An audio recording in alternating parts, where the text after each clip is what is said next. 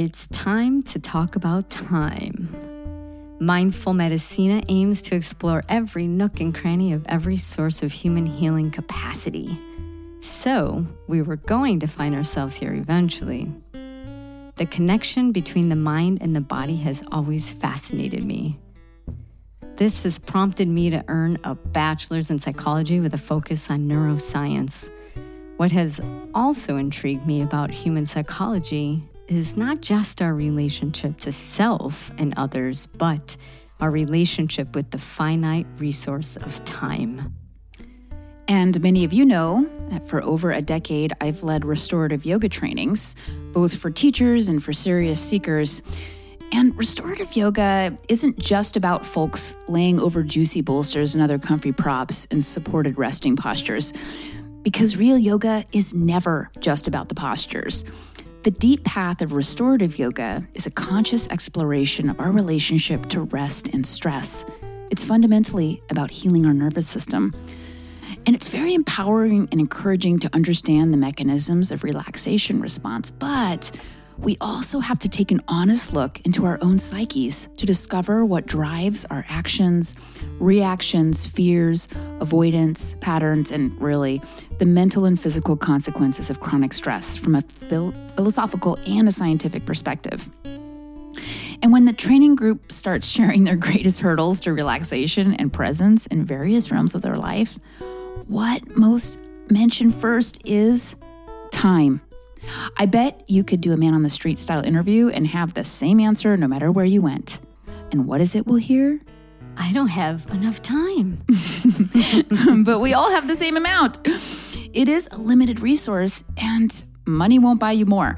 We have to deal with our relationship to time because it's certainly going to deal with us. Stress is finally being recognized as the source of over 90% of chronic illness in the body. And mental and emotional capacity also diminish, and one simply isn't present for life and love when there's so much stress. Things feel numb, and we're going to talk about more of all of this. But without further ado, I'm excited to introduce our guest today, Andrew Hartman. He developed the Time Boss model, and Andrew's a very special type of healer. He's one of the most emotionally intelligent men I've ever known, and he understands human nature and the process of growth to a profound degree.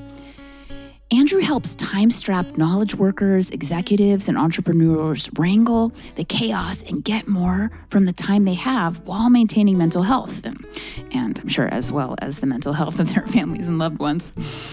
He has a personal healing testimony to share about all of this, and I'm going to let Andrew tell us more about his work. And the last thing I will say the favorite thing about Andrew Hartman is that he is my brother.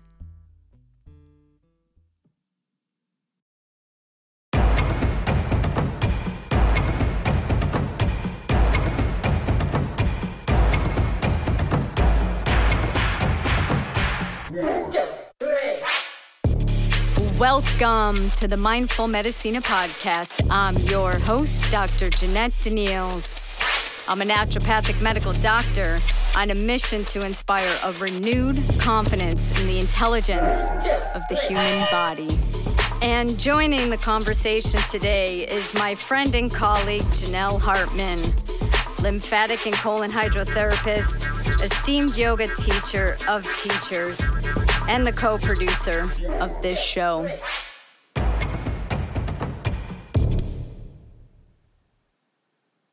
Andrew Hartman, welcome. Thank you for joining you. us today. Absolutely. And uh, where where are you joining us from? I am in Irvine, California, in Orange County. Ah, behind the orange curtain. Yes, a rainy day in Orange County, though not not the normal weather down here. Oh, now Andrew, um, you have developed this time boss model. Fascinating. You want to tell us about your work? Yeah, yeah, absolutely. Would it be helpful to start with how I developed it or, or what the model actually is? What's good for you? You know, I think it'd be great to lead with your personal story around yeah. how it came to be. Yes, uh, that's great. So I have spent my career in early stage software companies, which are very high paced environments, uh, high demands. You have to move very quickly. There's you only have so much money. You're going to run out of time. So lots of lots of uh, environments that are ripe with uh, anxiety and stress. And so at 27, as I was just getting started with this, I was just lost in stress and anxiety. I had deadlines upon deadlines. I had no systems to deal with the amount of things that were coming at me. And the result of that, after seasons of sleepless nights, waking up in the middle of the night in cold sweats, um, sometimes waking up almost feeling like I was um, having a hot flash. Uh, I woke up one morning and I didn't have a sense of smell. And for six months, I had no sense of smell. Uh, I could not taste food. Mm. Uh, and I am, uh, as a fellow Hartman, you know, Janell, we are m- lovers of food. And uh, it was it was just a really painful experience, and it was a it was an eye opening moment for me of it cannot go on like this. I cannot live this way, and it really began me on a journey. I didn't set out to build a model called Time Boss. I set out to survive. Mm-hmm. I just I could not contend with life being like that. Um, I was just starting to have young kids. I had a marriage that I was very interested in keeping. and, and I just decided there's got to be a way. There's got to be a way for me to be effective and contribute to the things I believe in while still maintaining my mental health and sanity. Those two things must be true. And all I saw were people that were grinding themselves to death, burnout, grind, burnout, grind. Mm-hmm. Or I saw people that were so committed to their own mental health that they weren't effective in any way and really contributed. And I, I just thought there's got to be a middle ground. There's got to be a way for both of these things to be true. And so, like I said, it began a really, it's been a 15 year process to bring me to uh, ultimately what I've come to call the Time Boss model. And Time Boss is really all about how do I contribute at the highest sustainable pace that I could run at forever while maintaining my mental health. Mm-hmm. Um, so it's both contribution and a sense of connectedness and peace and um, and wholeheartedness to the moment mm-hmm. that doesn't require sideways emotions like fear or anxiety or greed or anger or stress to be the fuel that's driving you to make that contribution. Mm-hmm. And Andrew, um, you mentioned in um, some of your social media posts that you have managed to write a book with your daughter and design a board game with your son. There's all these amazing right. things happening in your family life while you are at this very efficient level with your work. And that's really inspiring. You want to tell us about that? Yeah, yeah, absolutely. So, you know, for me, it was um, what I realized was most people approach their week without a real plan or recipe to how they're going to get done what they want to get done. They just they find themselves within their week. Maybe, maybe they handled their calendar, maybe they didn't. Um, and the thing that drives their decision making is anxiety. And actually, I think they become people ultimately become addicted to anxiety. There's a phenomenal dopamine drip available every time you relieve anxiety. Mm-hmm. And so, if you simply put out the hottest fire around you, you'll feel great for a moment. And then you turn to the next fire and you put it out. And then you turn to the next fire and you put it out. And what I realized was it it ultimately wasn't serving me. I was never working on the things I actually wanted to work on. Oftentimes other people's goals were just driving my world. And it was other people's fires that they were setting in front of me.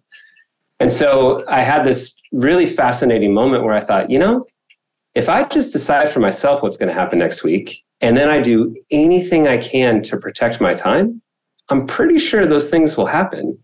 And that's 100% what it was. Mm. Uh, even the idea of time boss comes out of this idea that when we plan, we are our own boss. And when we make things happen, we're the employee. And so if I had employees that I were, was trying to help make things happen, I would give them really extreme clarity of what I want to have done. And I would make sure that they were resourced to make that thing happen. I would make sure that they had the time. I would make sure that they had the uh, space. I would make sure there weren't other distractions coming in to take their time.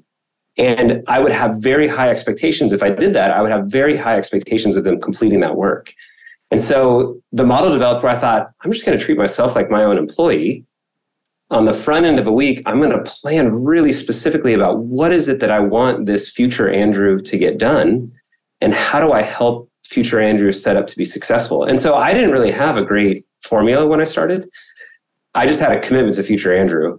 And then over time, over this weekly process, I just iterated and iterated and iterated until I found a way to do it where I got to the end of the week and I thought, holy smokes, we just made so many things happen. And I felt present and at peace that entire time. There was no stress or anxiety.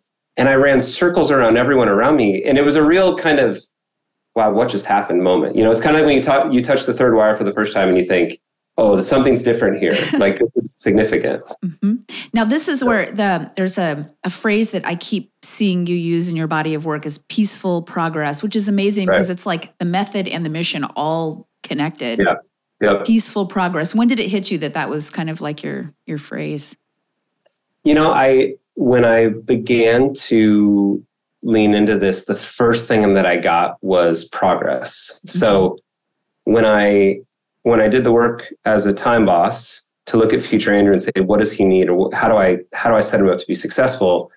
I got really good at going really fast, and actually burnt out worse after I developed that half of the model. You know, we can get into that if it's if it's. This has been tested on an animal.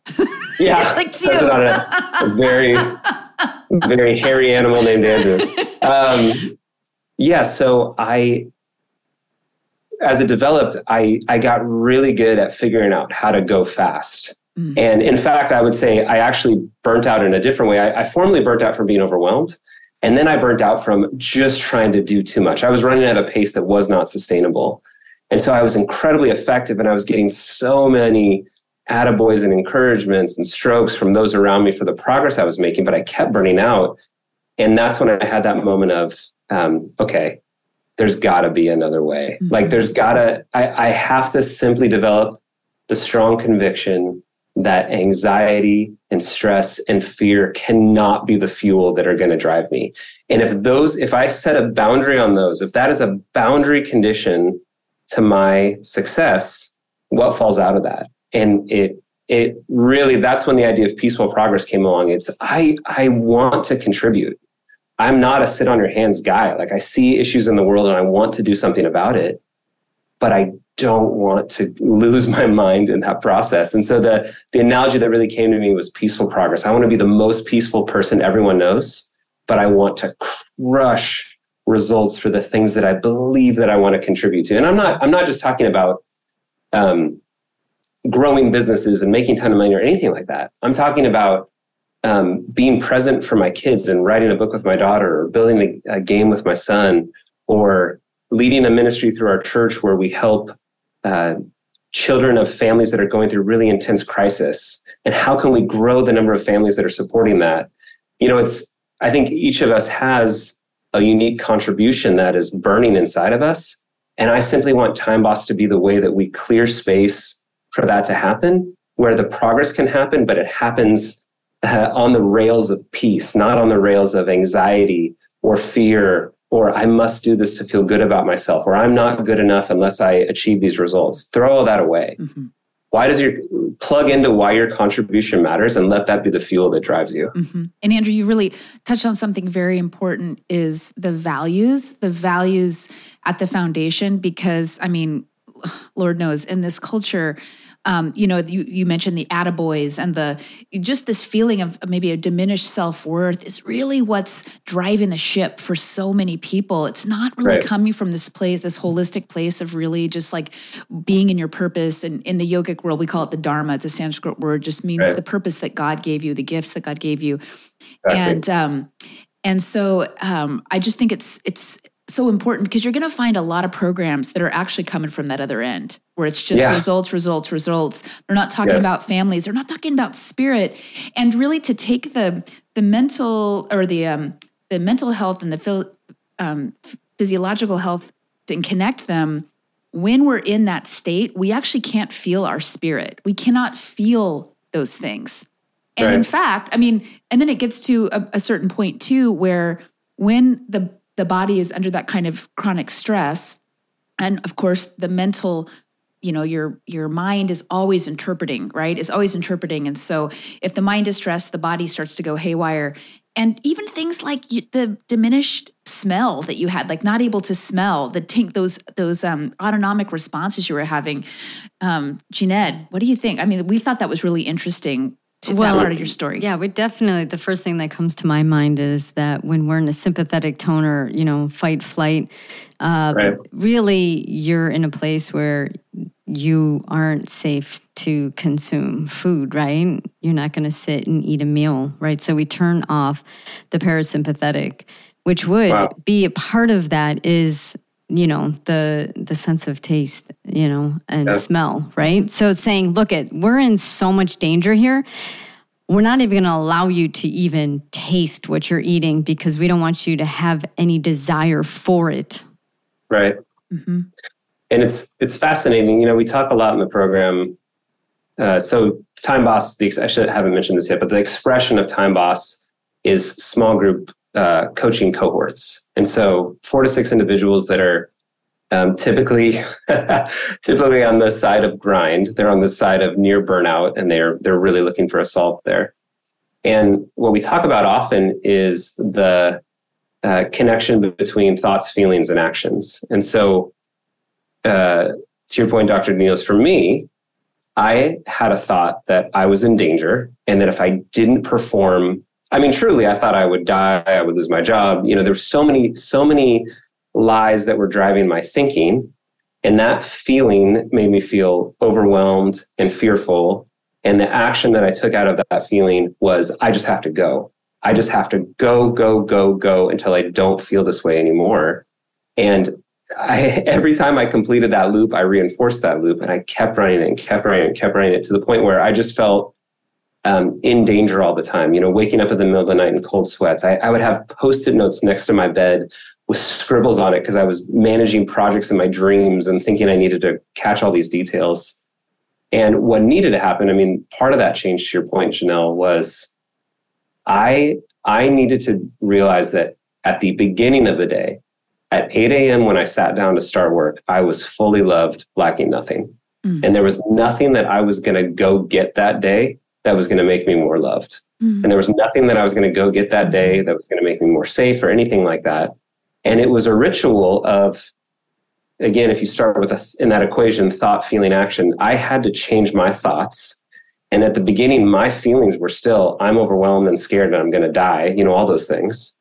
But because my thoughts were more oriented towards this openness and I am I am fully loved, I lack nothing, my actions were much more. And if I can complete that loop, even if my feelings are right, if I can complete that loop with with open-handed, loving, empowering thoughts and positive actions that reinforce that, it ultimately reinforces the right thoughts. It essentially short circuits your emotions. And as you start running that loop in that fashion, eventually I actually believed that I was fully loved and lacking nothing. And then the thoughts were accurate, and the thoughts, feelings, and actions were all accurate. And it reinforces and reinforces to where now I don't, I mean, tomorrow morning, I've been able to be present with my family on weekends. Tomorrow morning, I'll wake up, and, and surely part of the benefit of the time boss model is I literally have no clue what I'm going to do at 8 a.m., but at 8 a.m., it's going to come to me because I've set up a system that can bring me those priorities when the time comes. Um, I don't feel any sense of like, golly, I got to perform to feel love tomorrow morning. It's all contribution. It's all, I am doing this because I believe deeply in the work and I want to see it move forward. And it's it's just such a gift. But I can't reinforce enough. Um, everything we want is on the other side of challenge. It was such a effort of will to to retrain my thoughts and emotions to bring me to this point through reps and reps and reps of doing that work. It's not a it's not a light switch we turn.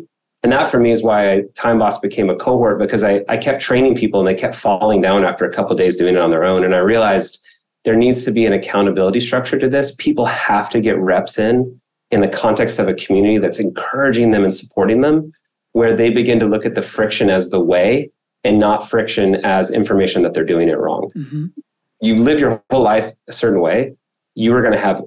I mean, it's like how we are with money. We just build up these habits around how we relate to time and to money that often take a lot of work to deconstruct and then build back up in a way that's ultimately healthy and empowering. hmm Well, it sounds like a heck of a lot better fuel in the tank than the Oh. alternative. It's such a gift. Every day is a gift. I mean, things are still hard. You still hit challenges, but you know, it's it's like my marriage. I my wife Kelly and I have such a rich marriage, and we absolutely have friction, but friction is the way. Mm-hmm. Like it is it is the expectation that we will have moments that we have to work through, but the gift is the relationship. And it's the mm-hmm. same with the work. Once you are connected to the contribution, the friction is the way. You should just anticipate it. Entropy is the way of the universe. Everything is breaking down and coming for us. Mm-hmm. And if you can orient yourself and even expect it, it becomes the path and it becomes a gift, something for you to work through, an adventure, a, a hill to climb. Okay, this is a side note, but it's something that that lit me up lately when I, I heard this. So um, Jordan Peterson does a really deep analysis of, especially like he's kind of going through the Old Testament right now, and he actually um, said that that the name Eve, um, the kind of the first wife, uh, that the deep translation of that name is beneficial adversary. Mm. A beneficial adversary. Mm-hmm. Mm, like so there's love, but it helps to, the refining aspect. I just thought that was so beautiful when you were talking about your marriage. Yeah. Yeah. It's, mm-hmm. Mm. I, I think that that reflective process, you know, you, the time boss runs around this idea of reflection and course correction. And it's just, and it's the fundamental assumption is it's going to be hard. you know, the fundamental assumption is there's going to be challenge. And, you know, even as I raise my kids, I feel like the most important thing that I can install in them is become friends with reality and then course correct towards the life that you actually want to live. Mm-hmm. And time boss is just a, a time in general is just a venue for that to happen. But that's all areas of our life. I mean, even every practice you all have talked about on your um, podcast is a function of that. It's name the best life that you believe you should live. And then how do you course correct to align to that best life? I'm simply trying to do that in the context of time, which is the currency by which everything happens. So it's but i think it's i think it's all the same habits in practice well, i want to circle back andrew to your community model and this is something where yeah. i know that probably dr daneals will probably have some things to say about too um, and we're going to come back to this understanding that we have of the vagus nerve in our body it's mm. a, and the polyvagal theory i don't know if you've ever heard of that but we, but the vagus nerve um, is one of a cranial nerves that comes down and moves through uh, the esophagus and out into the lungs and into our digestive tract, and it regulates respiration, heart rate, also our emotional responses and our stress response. Okay, and so mm. all of that is really governed um, by this nerve, and there, they said that there's these three different modes, and the one of them is the one that's the most regulated is safe and social, where it allows us to actually be in a relaxed state where we can relate to other human beings and other mm. human beings actually help to regulate us. So just mm. being being in communication. So your model, you know, employs this where you started to see a lot of functionality when you started getting people together Right. for that type of connection. Another aspect of, um, of vagus when it goes out of regulation is that you can get into that frantic state where you're saying really just kind of I know you've used the language in some of your writing like digging the digging yeah. and the and the franticness um, and uh, very uh, lots of anxiety uh, and everything is kind of upregulated and then the body starts to to go into this state which is the other side which is more of the freeze. So we know the fight or flight, right? But then the freeze is actually, they call it the primal parasympathetic. Sometimes people lump in fight, flight, or freeze together, but the freeze is actually a deeper state of the parasympathetic where the body starts to shut down these um, the basic processes and you know turning down your um, the senses as you discussed but your reproduction your immune system but also it actually diminishes your awareness and it it it starts to uh, affect your just being present in your life. It's very numbing. Right. it creates a numbing yeah. effect. Now this is a lot of times when people feel overwhelmed what do they want to do? They want to quote unquote veg out right? They go right. into the tv they just kind of like go into food go into something that just keeps diminishing and making things a little bit more paralyzed more paralyzed. And um and so this can be a really tough pattern, especially because I know when we're talking about time, we got to talk about procrastination. Right. Yeah, because sure. a lot of people think it's a discipline problem and all this. Yeah, there may be components of that. But when you're overwhelmed and you go into this freeze state, you have less capacity to actually then want to take care of the things that need to happen. And then, of course, in comes guilt and shame, which then further overwhelms. And and just like that upward spiral you were just describing, we got this downward spiral then where people just kind of keep putting off and off and comes keeps getting more and more overwhelmed. Um, right. But I would like to I like to look at that from the perspective of the nervous system. And so the ventral vagal is the one that's the connects to um, kind of our, our, safe and social. That's really about even the gestures in our face are governed by this. The way that we um, the way that we move our mouths and recognize these signals from other people. Um, but then the dorsal vagal is where we get into more the amygdala, which is that part of the brain that is really registering, you know, for the stress, that re- reptilian part of the brain. And the dorsal vagal is the one that kind of starts to dysregulate us down into that place. And you know, I I feel like God was an amazing has an amazing plan. The way we were created, a lot of it is about if you were in a survival situation and your life was in danger, you would have a lot less pain if yeah. you were able to not feel much Right. It's almost like, and also, um, uh, it you can see it in possums and stuff. They play dead so that they can survive, right? Right. So there's mm-hmm. just like you know, it's not a glitch, but um, that dorsal vagal dysregulation is what brings people, I think, into that paralyzed, numb place, and it's easy to snap into that. I mean, it's easy to get overwhelmed. Um, yep. But I thought, you know, Jeanette, if you have anything mm. to add. I think that everybody, you know, will have their default of what part of the, I guess, stress response that they will have. And mm. at some point, once we, you know, when we dive into hand analysis, we could talk about different fingerprint types um, and mm. epigenetics, and you can see that you know your arches are going to respond differently than a whorl, for example which are um, patterns of in the yeah fingerprint, fingerprint itself. So mm-hmm. it's like really it is the nervous system that is different between each person and that is what will basically sort of help one identify how they respond in a stress response. So, yeah. I mean, you'll see, you'll, it's interesting. And here's a great example of how one person is different from another person. You can say, hey, you know, because I do IVs. So I'm always like one of those people who are asking, hey, do you faint when you give blood? Or do you, you know, how do you, how do you receive IV? Do you need to sure. recline? Because there are people who will pass out. Yeah, right? yeah. Okay. So now that's what we're talking about on, you know, that you know, vagus nerve being paralyzed, making you paralyze um, all senses and, and, states of being. So, um, and then somebody else will say, no, I'm totally just fine. Actually, I just want to sit closest to the door so I can run.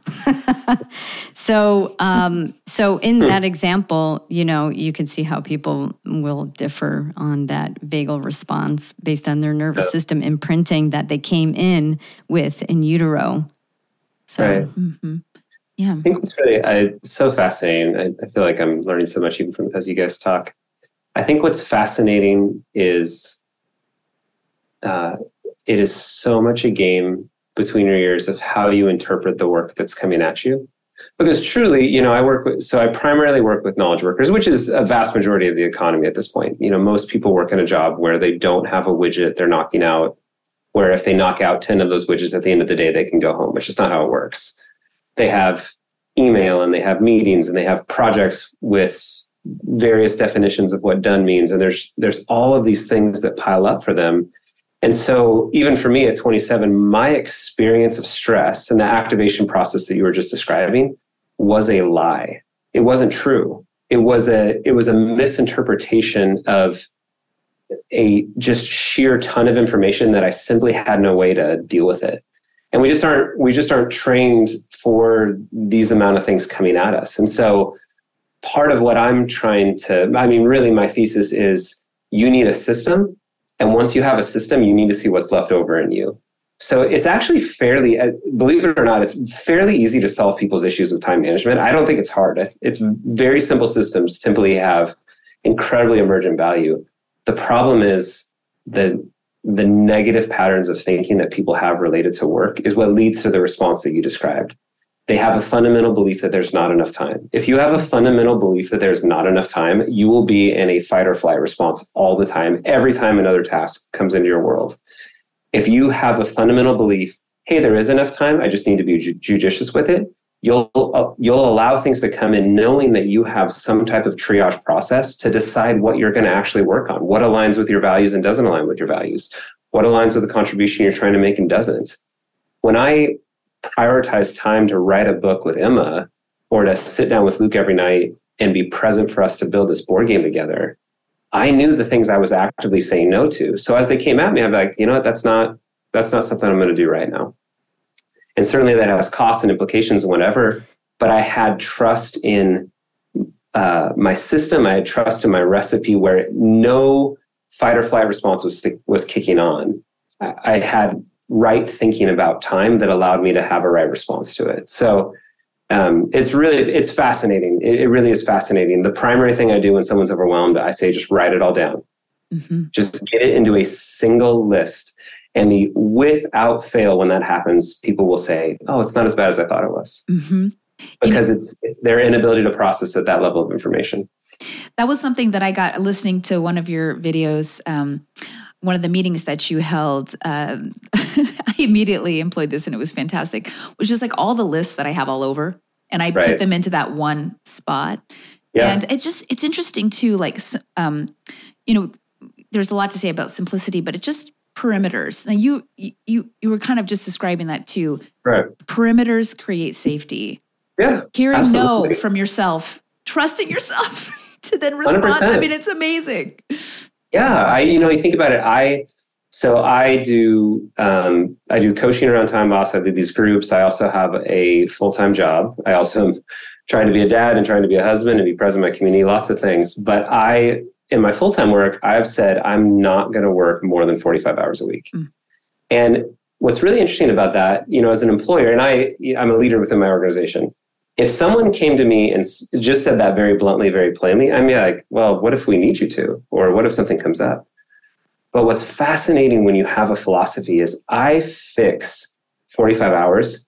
And when you do that, it requires you to upgrade everything that's happening within those 45 hours if you're holding your contribution constant. If I want to see this world exist, then I have to actually improve what's happening within the context of those 45 hours. And if I have lists everywhere, I will immediately feel overwhelmed because I will not know what to do within that time. And so if you can get everything to a single list, you can say, okay, within this context of time, every within these 45 hours, this is the list for those 45 hours. All of these things compete. Which of these is going to manifest the contribution I actually want to make? Mm-hmm. And how do I judiciously say no to the rest of them? Because I have to, I have to believe in my contribution and, and fight for it.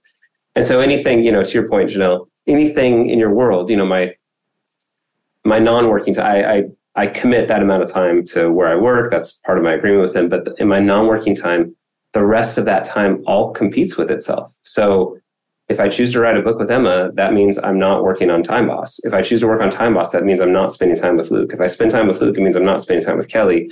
We live this lie that we can be all things to all people and we can't.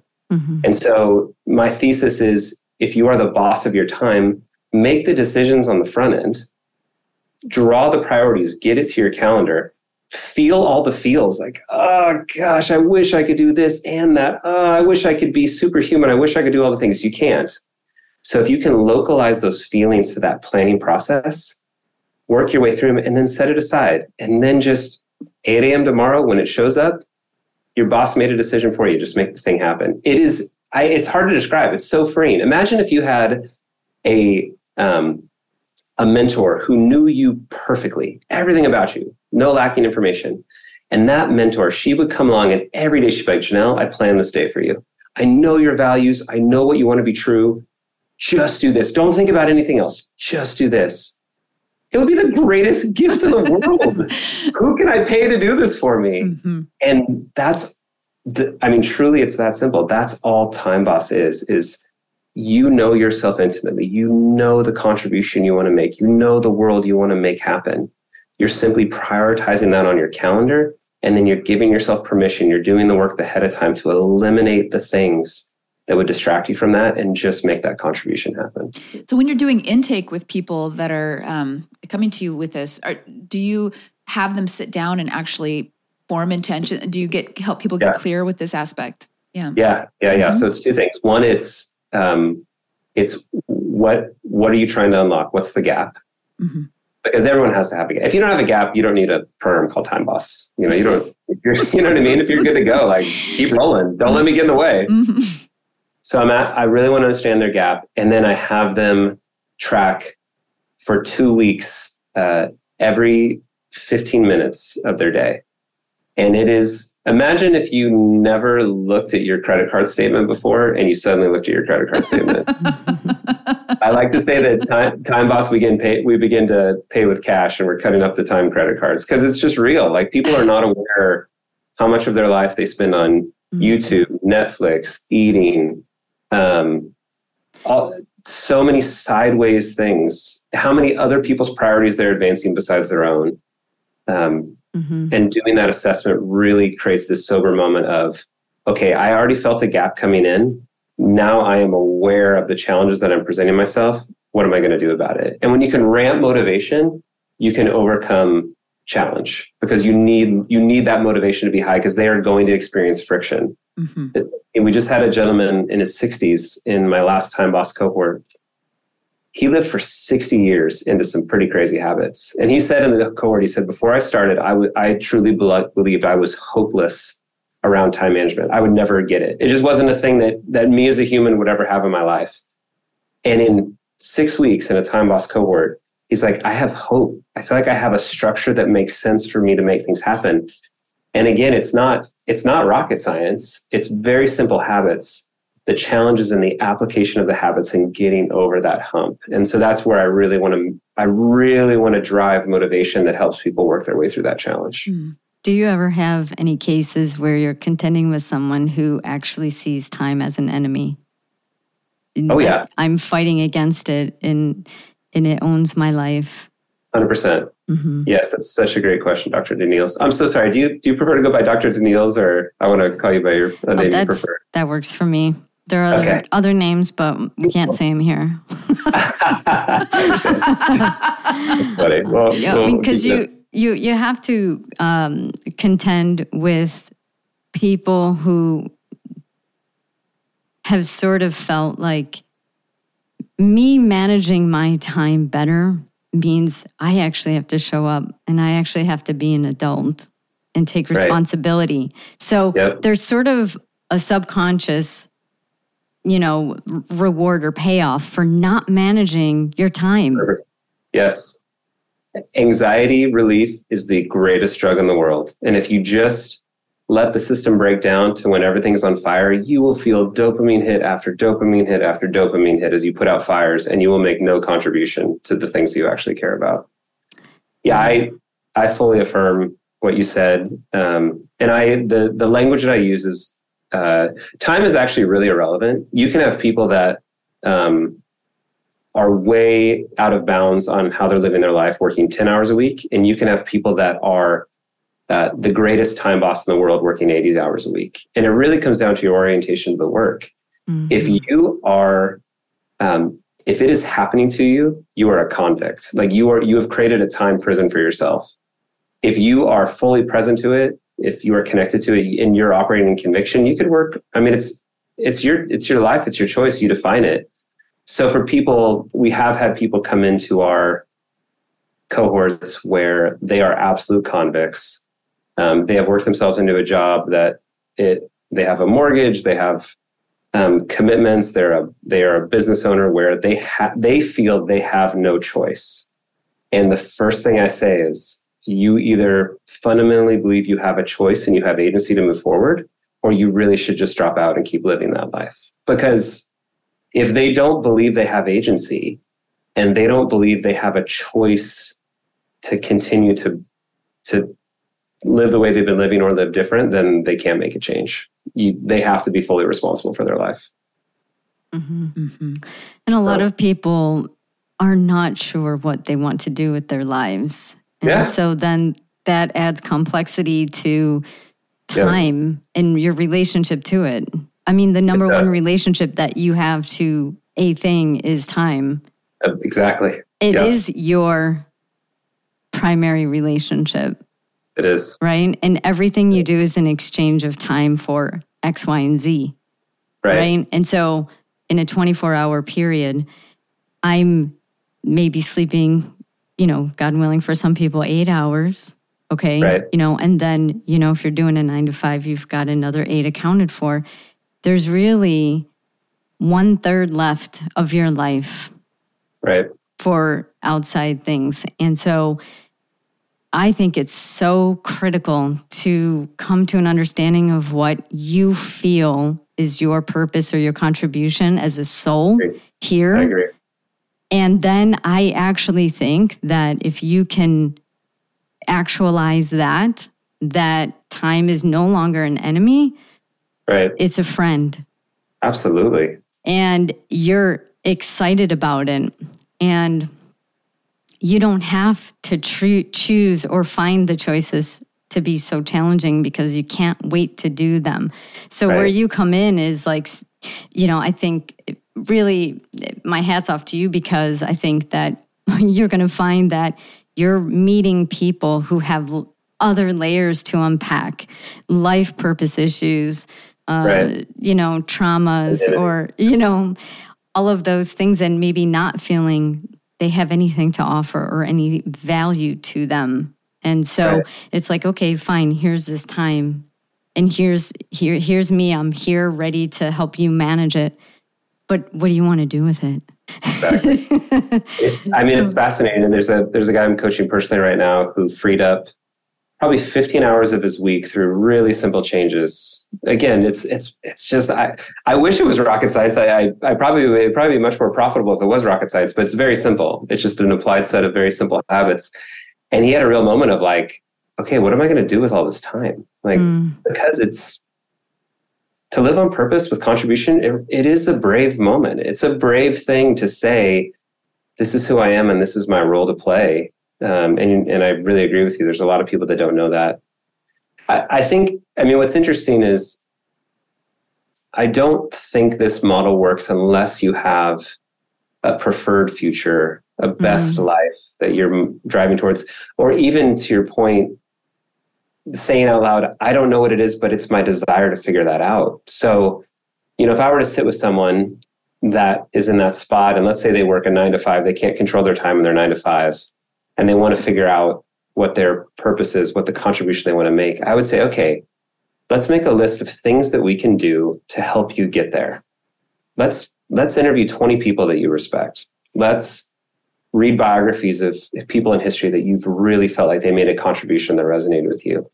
Ah, gosh, that's so much time. When am I going to do that? Oh, yeah, that's a great question. Okay, let's let's get into it. You know, how what would be the first activity if you were going to find 20 people to interview? Well, I probably need to make a list. Okay, let's let's put an hour on your calendar Monday night at 6 p.m. when you get home from work, and let's make a list of the people that you're going to interview. And you realize, like, if if you have, you just have to have some uh, hint of a preferred future that that sense of doneness that you're driving towards and you can work backwards on what i call just discrete tasks and those are the things i mean that's the currency of our life is the one to four hour things that we give our life to to advance the future that we want to have and so if you can help someone get to even just a few of those discrete tasks and start com- um, putting them on their calendar and completing them you start this cycle of oh wow i can state a preferred future and I can put it on my calendar and that thing, and I can protect it, and that actually happens. Oh, I want to do that more.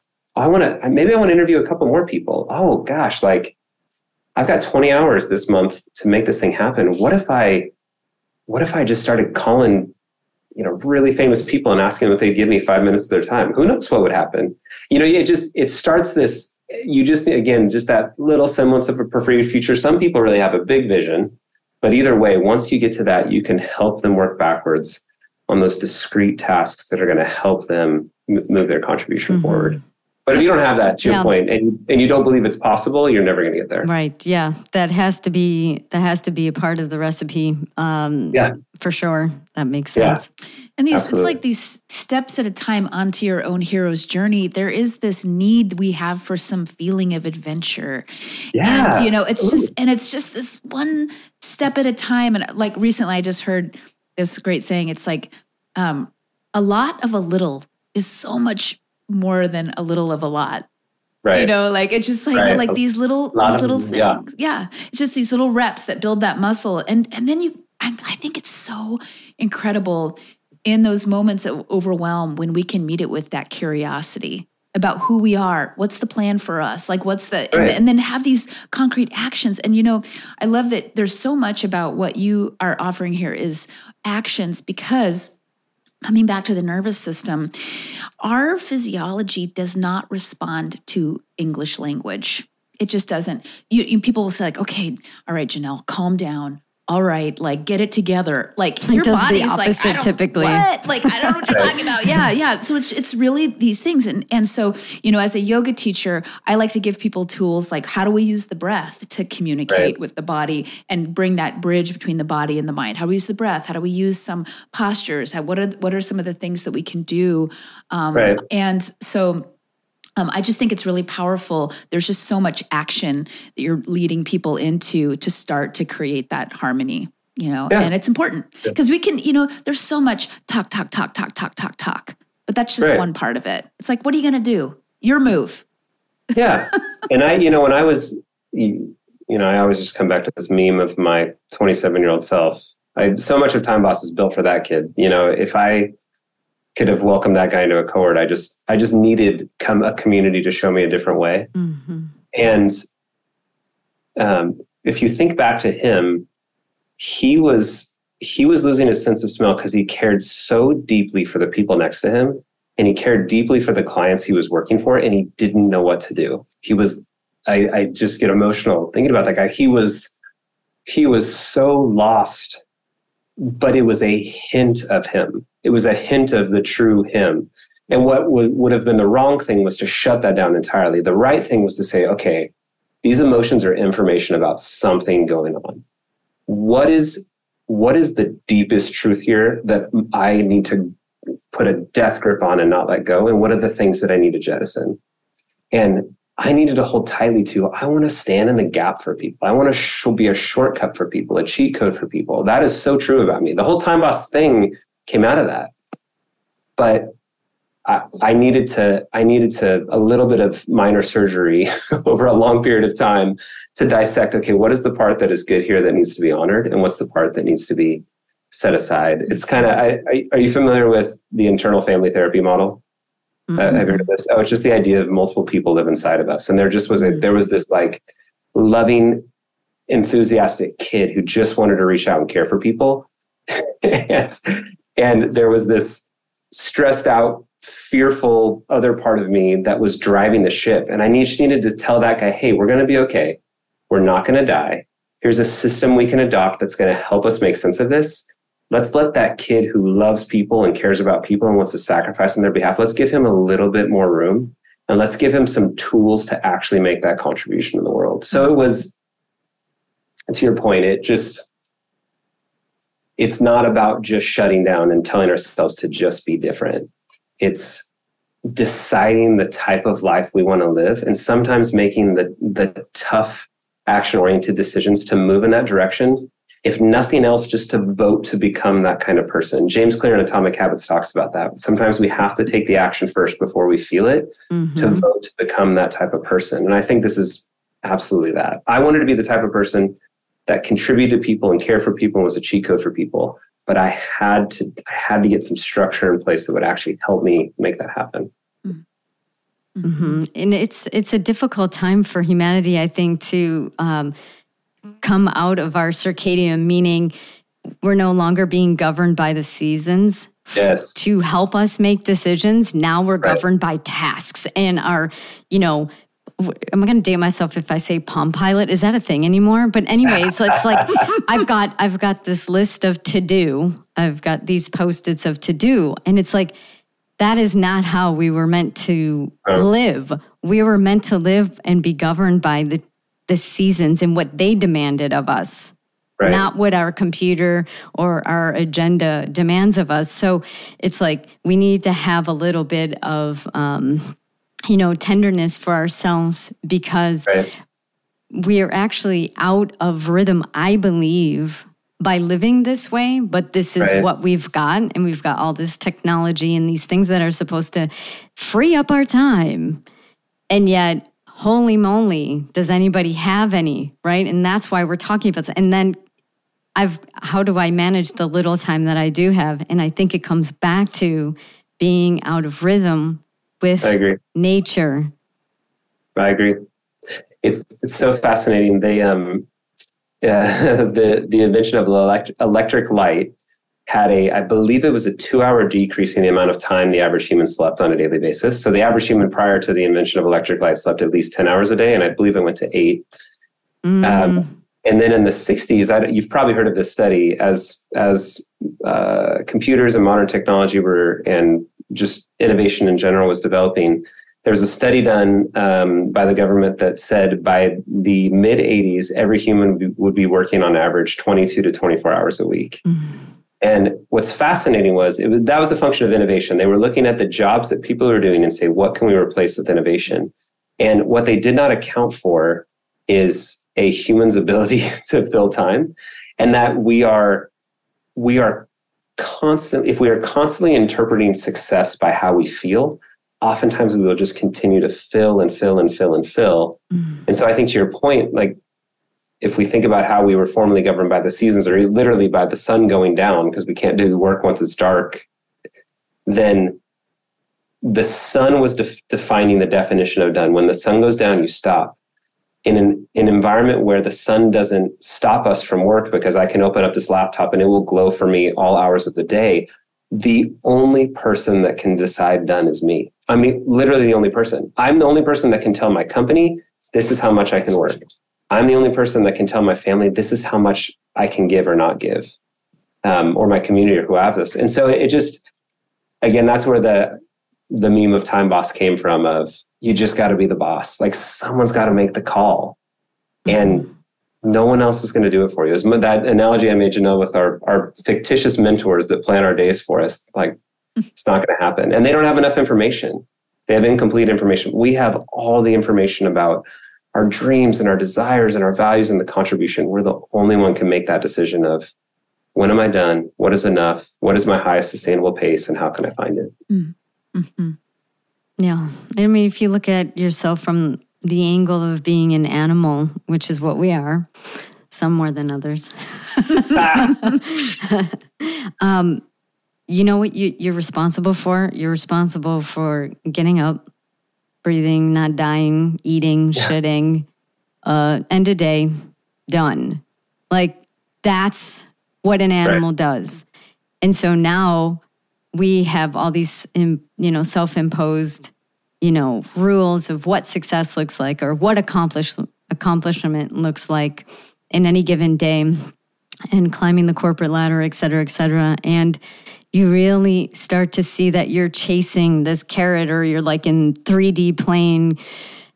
Gotta, gotta get, gotta have, and um, and I think that that's why time becomes an enemy for us because Right.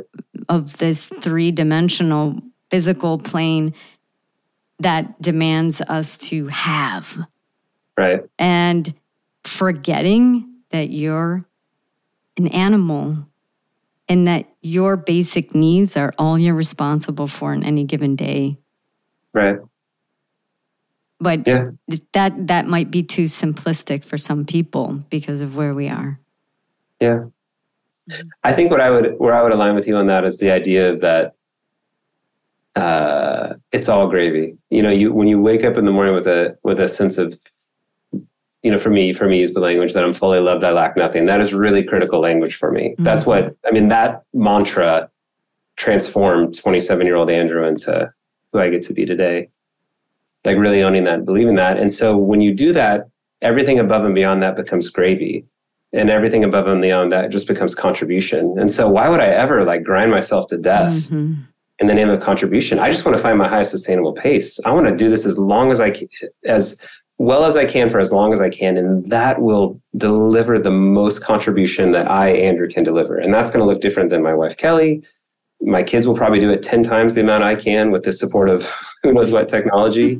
but but again, I, it's that idea of I, I'm with you. I'm aligned with you on um, the we have built structures for ourselves that drive that create stress, fear, anxiety, sideways emotion, and you have to deconstruct that and then help people get have a a sense of wholeness and completeness as they start their day. And when they do that, they can simply contribute. Mm-hmm. Yes. And so basically, it's like a Maslow's hierarchy of needs, right? So yes. you have your gratitude in the morning, right? Like I always say, that's amazing. I didn't die in my sleep, right? Yeah. And then, then getting to this place of like, how can I best serve humanity and with the time that I have and manage it, you know, where it's not going to burn me out Right. I wanted to also um, bring into the conversation um, this issue of blue light toxicity because andrew you know you work with a, a, variety of different people and whether or not they work in the tech field a computer and screens these are just a primary tools yeah right. so um, and it's just something that i think contributes to some of the stress around this and i know uh, this has been a, a pretty big topic for mindful medicina lately. We did a, a, a big series on the sun and um, blue light. Mm. And so mm-hmm. I wanted to mm-hmm. ask Dr. Daneals to talk a little bit more about that. About the blue light toxicity. Mm-hmm. Yeah. Yeah. So, I mean, you know, a lot of what's going on in the world as far as anxiety, because you talked a lot about people having anxiety um, and you know being disconnected to time management. And a lot of that is coming from the blue light that is non-native blue light because we know the sun has you know offers blue light in the presence of red in the morning and at sun sunset. So what you end up having with this non-native blue light is a uh, I always say it's a hijack of the leptin melanocortin pathway Okay. And so, what that means downstream is that people will have an increase in cortisol and a decrease in dopamine. Mm. So, now you're looking at when we talk about dopamine, we're talking about the reward system. Right. Okay. So, one thing that someone can get a dopamine hit off of is procrastination, by the way okay? Because now I've got a deadline and here's my hit. Mm-hmm. But what we're seeing is also depression because, you know, this lack of dopamine. Add to that, cortisol will give you that anxiety. So you have this like increase in anxiety, increase in depression, increase to, you know, to to dopamine from other places in the form of addictions that you know, this is why porn is such a big um, you know problem because under the influence of blue light and you have this visual going into your eyes, mm. it creates an addiction because of the decrease in dopamine. So now it's like this feedback loop you're getting. Mm. But the point of all of that is that in your line of work, you're going to come up against people who are contending with this increase in cortisol and anxiety and need for a dopamine hit. So, you know, that's that's going to add some layers to what you're doing, no question yeah. about it. And that that time management, how people lose their sense of time. right. Right? And you see this when you go to casinos. Now, mm-hmm. the mobs, the mobsters knew this.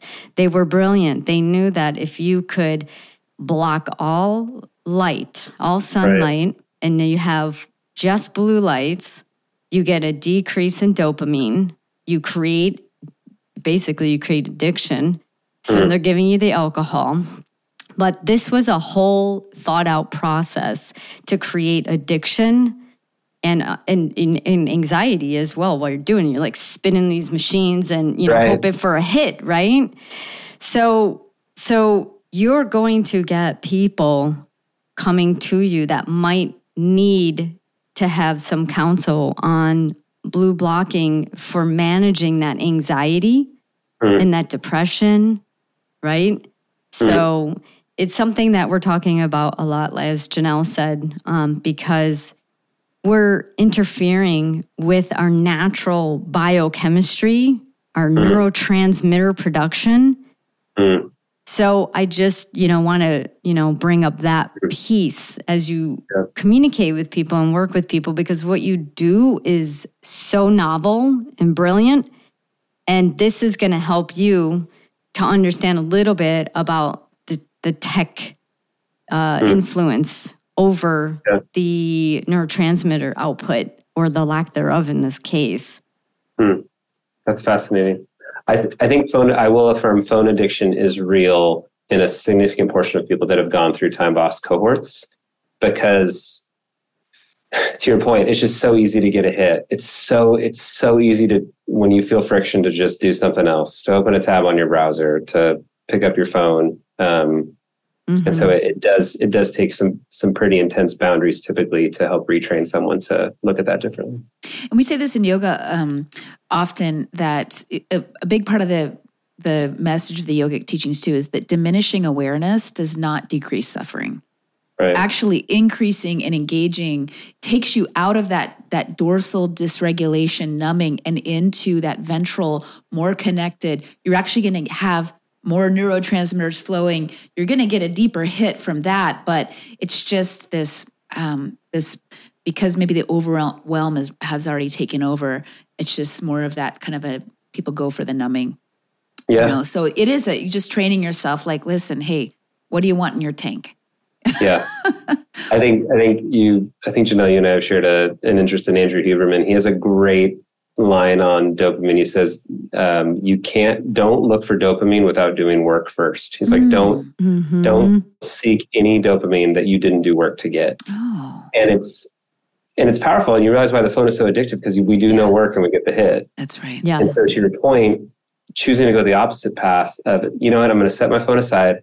I'm going to dig in here because I believe in this contribution. I want to see it happen. Mm. And uh, a woman in my cohort, this last cohort, she talks about when I shut my laptop at the end of the day, I feel so alive Mm. because I've contributed, I've played my part, and now I can go on to the rest of my life and I don't have to think about this anymore Mm. because I've done my part. And I, Mhm.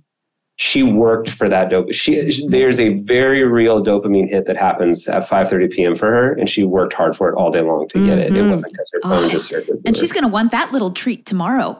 Yeah. She said she's like, "Have you all tried this? This is amazing."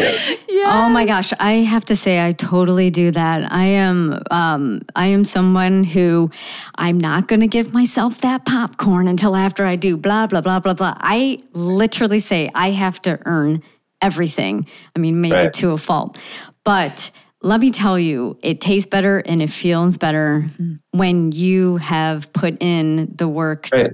Right? And here's what's cool about that it doesn't become an addiction. The Right. addiction mm-hmm. comes when you get the dopamine hit without the work. Yep.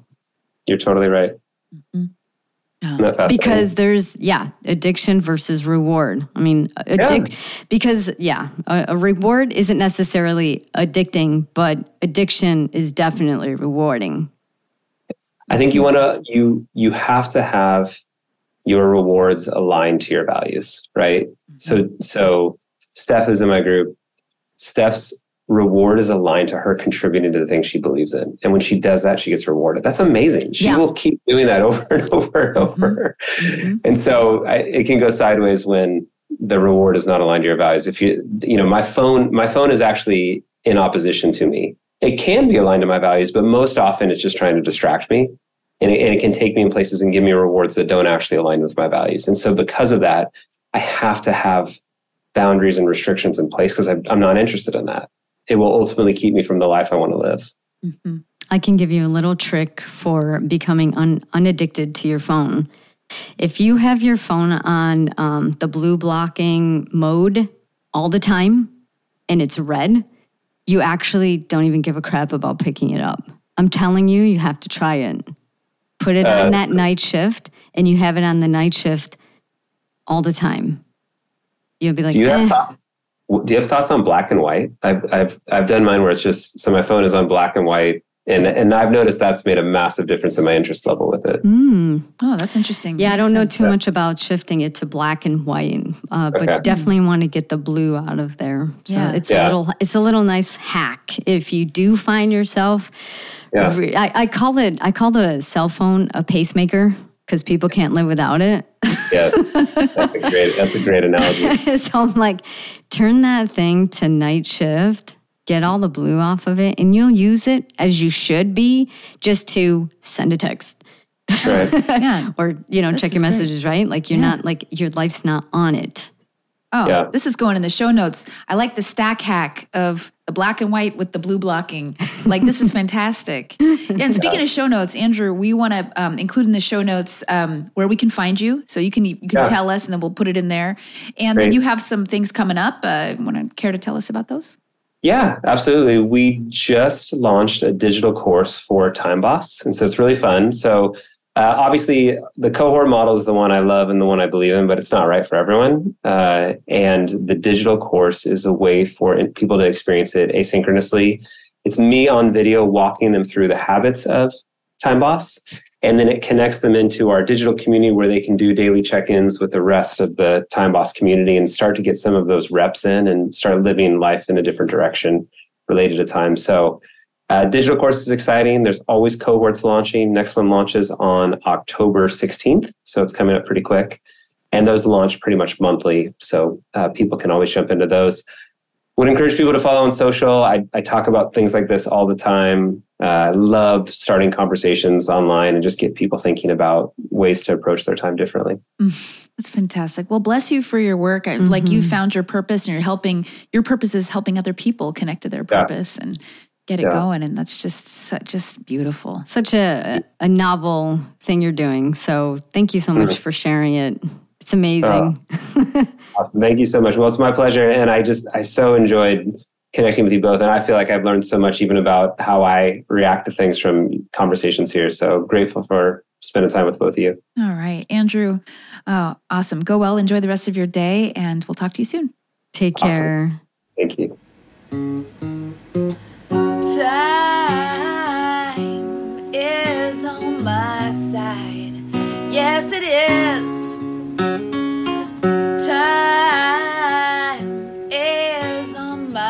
Yes, it is.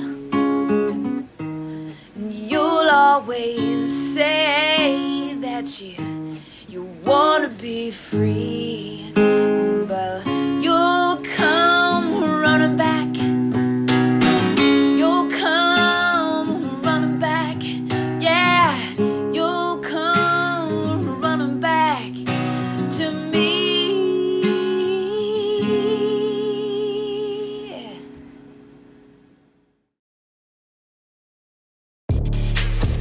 Hope this conversation has empowered you. Remember, you are unique and you are a miracle. Your body doesn't make mistakes, it responds perfectly to an imperfect environment. Until next time, go get that life.